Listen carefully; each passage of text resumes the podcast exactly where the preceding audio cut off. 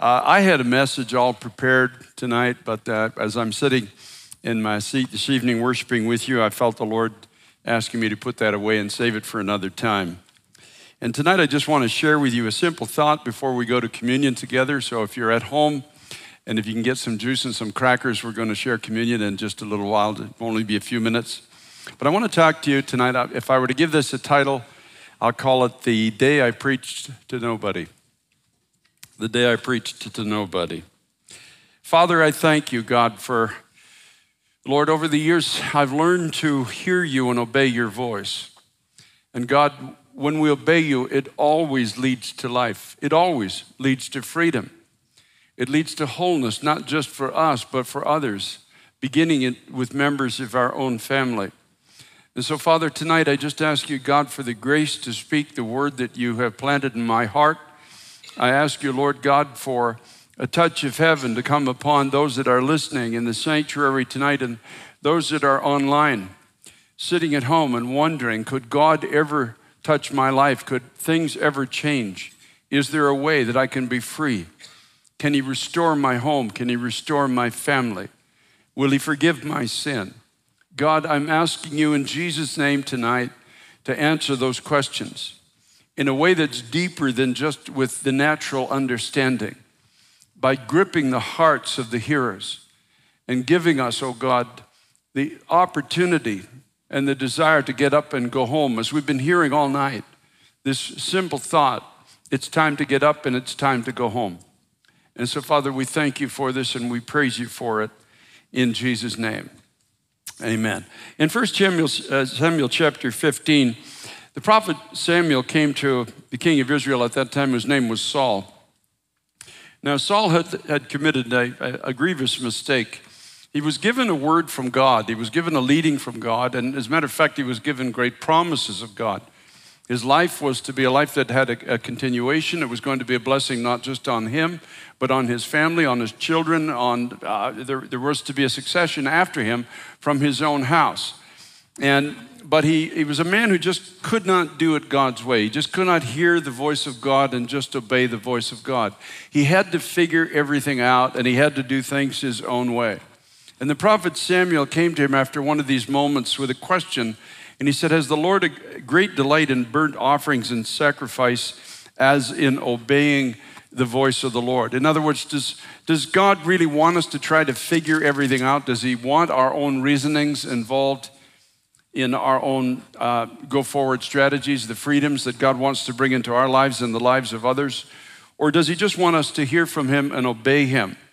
And again, the writer of Hebrews in chapter 3, he says these words. Now, he's, he's exhorting the people of God of, of, of his time to, again, to, to believe God, to believe that God is who He says He is, to believe that God will do what God says He will do. And he says these words Today, if you can hear His voice, do not harden your hearts as in the rebellion. Now, he talks about the people of God of, of uh, the days of Israel being uh, released from Egypt who came out and just could not believe that God could take them into this place of promise. Don't harden your heart. Don't, don't, don't say in your heart, it, it, it can't be that easy. You know, I, I know I'm speaking to some people online tonight who just believe in your heart that God, there's got to be something I must do. Is it just as easy as getting up and going forward? And, and what if I what if I can't see the way forward? What if I I don't see a future in, in before me? I, I don't see the freedom that maybe God's promising me for my house, for my family. I don't see the healing in my marriage. I don't see the deliverance for my children. I don't see my own life making a difference in my home, let alone in my community. But yet I feel the strange drawing, the strange pulling of God. So I have a choice to make. Do I get up and I go towards the voice of God, the creator of all life, the one who has the power to create a universe by the words of his mouth? Or do I draw back into my own reasoning, which will always lead me into unbelief? And when you, when you, when you put human reasoning in with the leading of God, quite often it leads to this thinking in the heart that what's set before me is impossible. It, it simply can't be done. Now, I just have an illustration that God put in my heart today, and it was about the day that I preached to nobody. When I was pastoring in Canada, Uh, we had arranged to do uh, a Saturday outreach concert to the unsaved and an evangelistic crusade, basically. It was going to be an all afternoon thing. People were going to come from everywhere. There was a huge park where we were set up. They had a big, big band shell with a covering over it. And we advertised it, and it was in a community that really needed a touch of God. There was a lot of addiction and such like there. And we just knew that there was going to be quite a big turnout in that field. So the day we set up, it rained, and it not just rained, it poured. We were set up in the band shell. It was Pastor Teresa, myself, and a worship team about the size of the worship team that was on the platform this evening. And there was nobody there. It was a huge park. There was nobody there. It was a, a, a, thundering rain that turned out to be a drizzle after a little while. So the worship leader said to me, Pastor, should we pack up and go home? So I took a moment to pray, and I prayed, and I felt the Lord say to my heart, take, take a moment to worship. I said, Well, guys, girls, we've come all this way, and we, are all set up, we, and we have big speakers and everything. Why don't we just worship for a little while? So they said, okay. So they got up, and for about 20 minutes, we sang praise songs. We sang songs of worship and adoration. And after about 20 minutes, then we stopped, and the worship leader said to me, Should we pack up now and go home? And the Lord spoke to my heart and said, No, I want you to preach. Not just preach just for five minutes. I want you to give the whole wagon load as if there was 10,000 people in this field, as if, as if this park was packed with people. I want you to preach your heart out to a crowd. So I got up and I said, no, I'm going to preach. Then suddenly they're, they're looking at me askance. You know that kind of look like, like our pastor is losing it. There's something wrong with him. Can he not see there's nobody here? And I could see there was nobody there, but the Holy Spirit said, preach. Now, isn't that amazing? So sometimes we have a, a choice to make. Do we obey our own heart?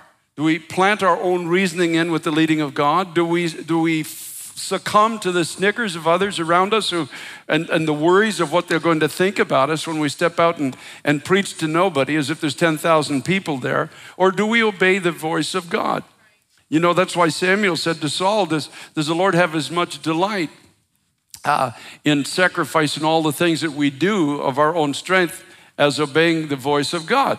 So I opened my Bible, and I don't remember the exact message, but let's just say it went something like this. I, I would always preach on the prodigal son, and I assume that I did that day as well. And talked about you, you may have taken the life that God gave you, and you may have gone far away from what God intended your life to be. And you may be wondering, how can I get up and how can I go back home? And I said, I want you to know, to, now there's nobody there. You have to understand, it's an empty park, right? I want you to know today that God loves you. I want you to know that He's been waiting for you to come home. I want you to know that just as happened in the life of this young son of his father, when he finally just got tired of where he was living, he got tired of the selfishness in society, he got tired of, of, uh, of all that he had done and all that he had been. He got up and he, he was so far away from, from his father, but the scripture says his father saw him. He was waiting for him on the porch. And as the son began to, to head home, his father ran to meet him. Now, the son may not have known what, what was his father's intent as he, as he came down the road, but only to find his father embracing him and kissing him on the neck and, and calling his servants and saying, Bring forth the best robe out of the house and place it upon my son. And I talked about the best robe being the blood, the shed blood of the Son of God on the cross the covering of God, the, the covering that takes away all of our sin, the covering that, that makes us as clean as God is, the covering that brings us home not as a slave, but as a son of the living God. And I talked about the father now taking off his ring and putting that ring of authority on the son's finger, not just to be brought back and to be cleansed, but to give him spiritual authority the authority of his father, and then putting shoes on his feet and inviting him on this incredible journey to go and simply, as our gentleman did tonight, tell others what God has done in your life. Tell them about the mercy of God and about the goodness of God. When I was done preaching, I let it loose for about 20, 25 minutes. And when I was done, the Holy Spirit said, Give an altar call. For real. There's nobody there, folks. Give an altar call. So I finished the message and I said, You might be here tonight. Now, at this point, I could feel what people on the platform are feeling behind me. Our pastor has really lost it. He's giving an altar call and there's nobody here. I said, You might be here today and maybe this message has touched your heart and you want to get up and you want to come home. I want to give you an invitation to come forward to this stage and we're going to be here and we're going to pray for you. There's nobody there, folks. I'm preaching to nobody. When I finished giving the altar call, on my left hand, there was a whole hedge of bushes. This guy had been out on a drunk all night and he had been laying under one of the bushes listening to the whole message wondering, is it possible that I can come back to God? Is it possible that I could be cleansed of my sin? Is it possible that I could be free? So he comes rolling out of the bushes, stands up, and starts coming from my left hand side in the field, quite a ways away, too, might I add. This is a huge, huge park. And he starts walking toward the stage. On the other side, on my right hand, behind, used to be big wooden telephone poles at this time, there's another man who's been hiding behind the pole the whole time. He had just been released from jail, he had been paroled for manslaughter. And he had gotten out of jail and he was thinking in his heart, how am I ever going to fit back into society? I, I don't think I'm ever going to make it. I don't think there's a future for me. I don't think there's a hope. And he heard the message of God's mercy and God's love. So now I've got two coming this way, making the way to the platform. Now,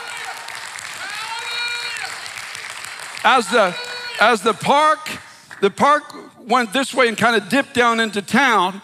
And so the, the speakers carried quite a distance. So there's two teenagers the whole time have been making their way towards the sound of my voice. And the way it was, the way the echo was, they heard the whole message. And so here comes two umbrellas over the hill with two teenagers walking towards the stage, ready to give their lives to Jesus Christ. And so I preached to nobody that day, and four people came to Christ. Four people got saved. The point I'm making tonight is simple. Just think of what could happen in your life if you have the courage just to obey God. Why does it matter what anybody thinks? Why does it matter what your neighbor thinks or your family thinks or why does it even matter what your own heart thinks? If God is speaking to you today, don't harden your heart against him. If the Lord is telling you that just as you heard Blake and Will share their testimonies today, that you too can have a testimony of being set free from the power of drugs and addiction and alcohol and depression and suicidal thoughts and broken homes and minds and marriages that that can be your portion. And you might be sitting at home tonight and on your couch you're just saying god is it possible this could be me? But today if you can hear his voice the scripture says don't harden your heart as people before you have once done stand up and move towards the voice of god and say, I don't care what other people say. I don't care who says there's no hope for me. I don't care who tries to tell me there's no future. I don't care who's going to laugh at me in my house.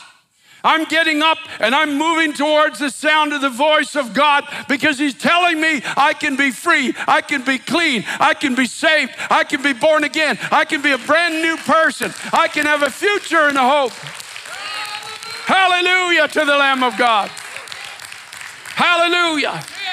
I do believe, as our uh, Pastor Serge said tonight, there's a day coming when America's just going to get up and start coming home. Sons and daughters are going to come home. People raised in Sunday school are going to start coming home. Where people are getting sick of this society right now sick of the immorality, tired of the confusion, sick of the addiction, sick of the incivility, tired of all of the things that are going on around us and evil purporting itself as good. And there are, there is a people in America that are going to get up and say, I'm done with this.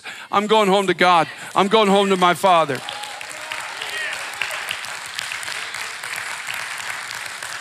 Today, if you can hear his voice, don't harden your heart. Today, don't try to figure it all out. Don't think that you have to put some formula of your own effort into this, other than you need to bring to God a heart of faith and say, Lord, I, I don't know the way out. And just like Pastor Carter shared tonight, he, I don't see anything before me, but I hear you calling and I hear you speaking. And I don't know how this is going to happen, and I don't know what kind of life is going to bear, but if it's you speaking, Lord, I'm coming.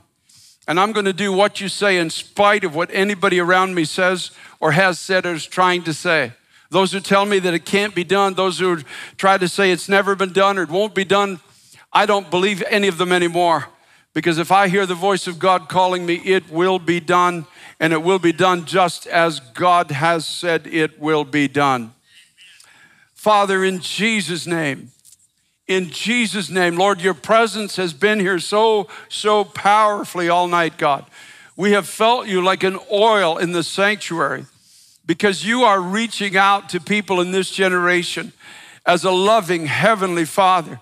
You're reaching out as a savior who went to a cross, opened his heart, and opened his arms to whosoever will, that we may come, God. You told us to come with our confusion, come with our struggles, our trials, our difficulties. Bring it all to your cross. And you said that you would roll it away from us, oh God. You would cleanse us and cover us and empower us and invite us on a journey to tell others about how great you are and what you have done. Oh, Father, in Jesus' name, in Jesus' name, don't let anybody sit back down who's been who's already stood up at home in their heart. God, don't let them draw back into the caves of fear. Don't let them draw back into the places of addiction and hopelessness, oh God. Oh Jesus Christ, you promise us that our homes will be changed, our families can be saved. You can bring restoration into places, God, where there's, there's nothing but chaos and disorder. That's the God that you are, and that's what you do. So we choose to believe you tonight. We choose to cast away our doubts, and we choose to believe you with all of our heart. Oh, God Almighty, God Almighty, give the men and women, teenagers that are listening tonight, the courage just to say these few words with me from their own heart. I'm going to ask you tonight, those that are online, and maybe somebody here in the sanctuary, because I don't know everybody here tonight. But maybe you can just pray these words with me if, if God would put it on your heart to do so. Lord Jesus Christ, thank you for loving me. Thank you for coming to get me and bringing me home to you again. I don't know how to figure it all out, and I don't have to. I just have to move towards you because you died for me. You paid the price for my wrong, and you promised me new and eternal life. So I open my heart to you tonight. I don't harden my heart, I open my heart, and I get up and come to you.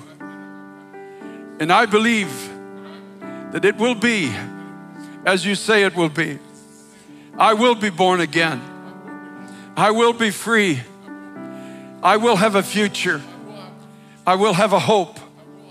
Healing will come into my home, into my mind, and into my family. It will be as you promised me it will be. From this day forward, Jesus Christ, you are the Lord of my life. You are my Savior and my God. I will follow you. Where you lead me, I will follow. What you ask of me, I will do. In my life, I believe will bring glory to your name. In Jesus' mighty name. Hallelujah, hallelujah. Thank you, God. Thank you, God. Thank you, Lord. Thank you, Jesus. Thank you, Lord. Thank you, Lord. Thank you, Lord. If you prayed that prayer, do one thing for me. Just text the word decided to 51,000 on your cell phone. Just go to 51,000, text the word decided. Let us get in touch with you. Let us help you start in this new life and this new walk that you have tonight with God. We're going to go to communion in just a moment. The band behind me is going to sing one worship song. Feel free to join in with us. Then we'll go to communion and we're going to celebrate this incredible victory that God gave to us through His Son, Jesus Christ. God bless you.